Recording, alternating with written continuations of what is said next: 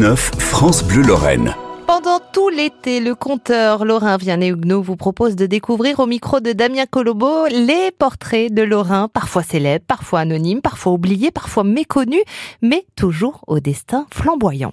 Bonjour Vianney Huguenot. Bonjour Damien. Ah, c'est d'une des plus grandes comédiennes dont vous voulez nous parler aujourd'hui, l'une des rares françaises avec une carrière internationale, Emmanuel Riva. Oui, pour plaire aux amateurs de contes de fées, on pourrait raconter comme un hasard l'immersion dans l'univers du théâtre et du cinéma de Paulette Riva, devenue plus tard Emmanuel Riva, l'une des actrices françaises en effet mondialement connue. Paulette Riva naît et parcourt son enfance à Schneemenil entre Épinal et Gérardmer et elle se prépare au métier de couturière. Alors, acte 1, scène 1 du conte, son papa, patron bâtiment, joue du pinceau sur la devanture d'un maroquinier.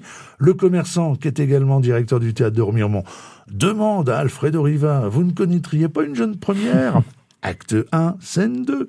Le paternel, pourtant pas très chaud hein, à l'idée de voir sa fille monter sur les plans, répond au maroquinier, bien sûr, il y a ma fille. Et voilà Paulette engagée dans la troupe. Mais plus qu'au hasard, Emmanuel Riva doit son entrée en scène et sa carrière à un talent et une passion pour les lettres, et puis à une belle gueule, disons-le. Et, oui, et à 25 ans, elle quitte les Vosges et rejoint Paris et son école des arts et des techniques du théâtre. Oui, acte 2, scène 1, sur une affiche d'une pièce de théâtre, Alain René la repère. Il l'embarque en 1958 dans l'aventure de Hiroshima, mon amour, film grandiose, hein, scénarisé par Marguerite Duras, et qui va bouleverser le cinéma mondial. Film aussi interdit dans un premier temps à Cannes, pour ah ne pas froisser les Américains. Et puis il sera quand même projeté in extremis, et il recevra le prix de la presse internationale. Alors pour Emmanuel Riva, qui, qui vient d'avoir 30 ans et qui tient l'un des deux principaux rôles de ce film, la consécration est d'entrée de jeu internationale. Le succès du film la propulse et bizarrement l'étouffe aussi un peu. Et longtemps la résume à ce rôle, jusqu'à Amour de Michael Haneke en 2013, grandiose aussi. Emmanuel Riva partage l'écran avec Jean-Louis Trintignant.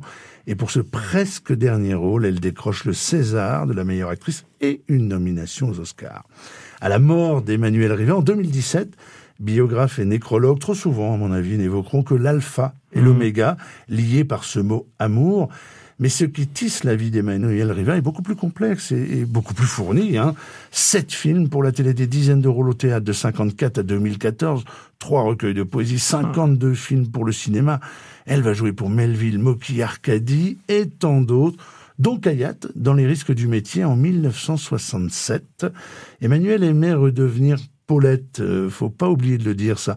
Elle cultivait une relation sensible avec les Vosges et ses voisins, Romary Montin, racontaient, euh, j'en cite, euh, je cite l'un d'eux, elle vivait seule, elle était tranquille, elle aimait les Vosges, la campagne, la nature, les animaux, s'occuper de son jardin et de ses fleurs. Et de belles activités. Un des portraits tirés de son futur livre apparaître le 8 septembre prochain. Les Glorieux, 146 Lorrain d'ombre et de soleil. Merci Vianney Huguenot. Et à demain. Bientôt.